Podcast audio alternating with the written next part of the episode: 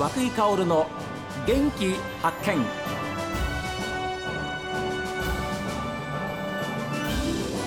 おはようございます。和久井薫です。和久井薫の元気発見。一日の始まりは私が発見した北海道の元気な人と出会っていただきます。今週は視覚障害者ランナーとして北海道マラソンに参加しました。函館視覚障害者福祉協議会理事長でいらっしゃりまた北海道視覚障害者福祉連合会会長の島真一郎さんにお話を伺っています。今回もフル走って、はい、えー、限界に出会うために走ってるとこもあって、うん、必ず限界って来るんですよ、はい、あの今回は35キロぐらいで来ましたけどで限界にぶつかった時に1ミリあそこでやめたら何の意味もないんですよ。1ミリでいいから頑張ろうと、うん、その1ミリ頑張ったことによって自分のあの大きさみたいなあの、はい、器みたいなものが少し広がると思うんですよね。うん、でそういうその1ミリ限界とか無理だって思うところで踏みとどまる瞬間をやっぱり人間って、えー、見た時に、はい、なんか感じるものがあると思う、うん、逆に私もそういう人例えば去年のオリパラなんかで頑張ってる人たち選手たちの姿を見聞きして勇気をもらうわけですよ、えうん、で私も元気をパワーをもらうわけですね、え増田さんの活動もそうだし、うん、えー、解説のしかりだし、うん、あこういうところで一つあの壁にぶつかる瞬間から一歩、はい、1ミリ、うん、あの乗り越えようとするほんのちょっとの努力でいいんですよ。あの努力しすぎてもダメだし、はい、頑張りしすぎてもダメなんで、うん、ほんのちょっとあの踏ん張る力っていうのは人間の本質だと思うんです。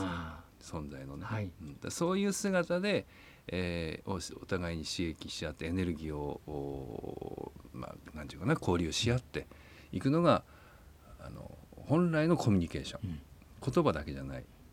うん、あの視覚的情報だけではない、はい、本来のコミュニケーションだと思うんですね。だそういうものを何か私も体現することはできるだろうしそれは誰でもできるんですよね。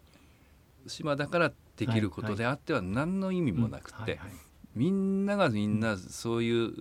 その一つの限界みたいなものを持ってて、でそこにぶつかった時にほんの数ミリ数センチ一瞬踏ん張るっていう力を発揮することによってそこから放たれるエネルギーってすごいと思うんです。うん、それは、うん私たち生きていく上においての人生そのものですよね。どんな人にもやっぱり、うん、もうもうこれが限界だ。あります、もう無理だってのありますからね、うん、えー、そこを島さんおっしゃったように、うん、そそれこそ1ミリその積み重ねなんですね。そうですそうです。あ だと思ってます私はね。でインクルージョンあのいろいろお話出ていましたけれども、はいうんうん、これは島さんとしてはどういうところから？うんと私自身インクルージョンと出会ったのはもう20年くらい前、え国連の,、あの提唱する考え方なんだけど、はい、インクルージョンっていうものの私があのビビッときたのは、えー、えーと福祉とか障害者に対する施しだったりあの保護だったりではなくて、えー、一人一人みんな障害者も健常者もみんな同じ人間なんだとかね、はい、あの日本人も外国人もみんな同じ人間なんだと、うん、男性も女性も子供もお年寄りも一人の人間であることには変わりないんだっていう、はい、そういう、えー、普遍性みたいなものユニバーサルですね、にあの感じ入りまして、えー、あこれだなと思ったんです私自身バリアフリーとかユニバーサルデザインとか、えー、あノーマライゼーションとこれも大事なんですけど、はい、あのもっと本質って根っこは違うだろう。じゃあもっと深いところにあるだろうなっていうところがそこなんですね、えー、一人一人同じ人間であっても一人の存在を肯定する。そして、えー、みんな同じ価値のある存在なんだっていうところが普遍性であり、はい、一方で一人一人みんな違うんだ、うん、親子であってもあの双子の兄弟であっても、はい、みんなその人一人一人の個性が違うわけですよね。ええ、で違ってしかるべきである、はい、これも普遍なんですよ。みんなに通じること。だからあの私がそういう、えーと、インクルージョンに出会った時に、えーまあ、いろんな人たち今まで知らなかった世界と出会って、はい、障害者もそうだし、はい、お年寄りとかねそういう中でなんだろうなってこのモヤモヤした気持ちはってずっと思ってた時に、えー、このインクルージョンに出会って、はい、あこれだなって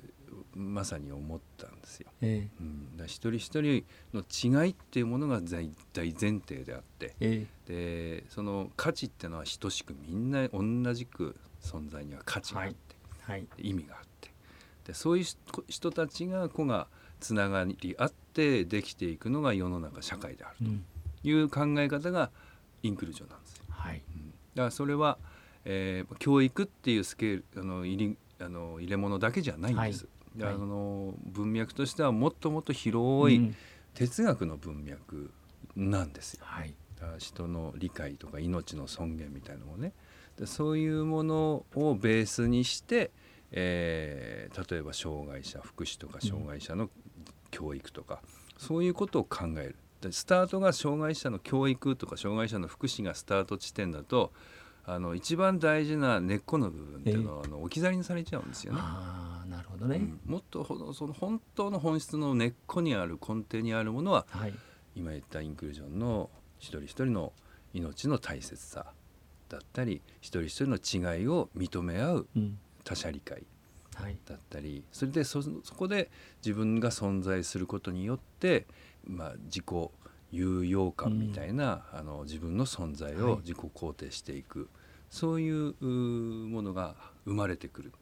そのあの家庭プロセスの中でじゃあ学校ってどうなるべきか、えー、じゃあ社会ってどうなるべきか、うん、あの世の中ってどうあるべきか、まあ、今世界もそうだし国と国はどうあるべきか、はい、みたいなものがそこから派生して、えー、広がっていくのが本来の、うん、うん、それがインクルージョンをが示していることなんですね。島さんにとって走るってことはどんなことですか？突然来ましたね。来ましたね、えー、それを最後にちょっと締めで。走るね、うん、だってここまでやってこられたんですもん島さん。生きがいですね。あのベタですけど。あのうん、生きてることを肌で感じられる。生きている。一つの手応え、はい、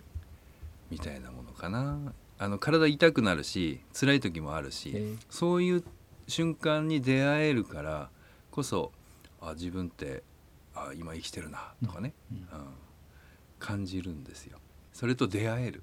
だであ出会いかもしれないですね、うん、人との出会いもそうだけど、はい、うん、そういう自分との出会い。だ出会いできるコミュニケーションいろんなのがあります、ね、ありましたね。いやでもそれがマラソン島さんにとってみれば、走ることのやっぱり何でしょう自分にへの問いかけかもしれませんし。あのこれからもいろんなお話をですね、経験をどうぞあの、目がご不自由な方のためにもですね私たちにも教えていただきたいというふうに思います。わ、はい、かりましたまたご出演をよろしくお願いいたします。また来ます。お待ちしております、はい。はい、ありがとうございました。今週ありがとうございました。はい、どうもありがとうございます。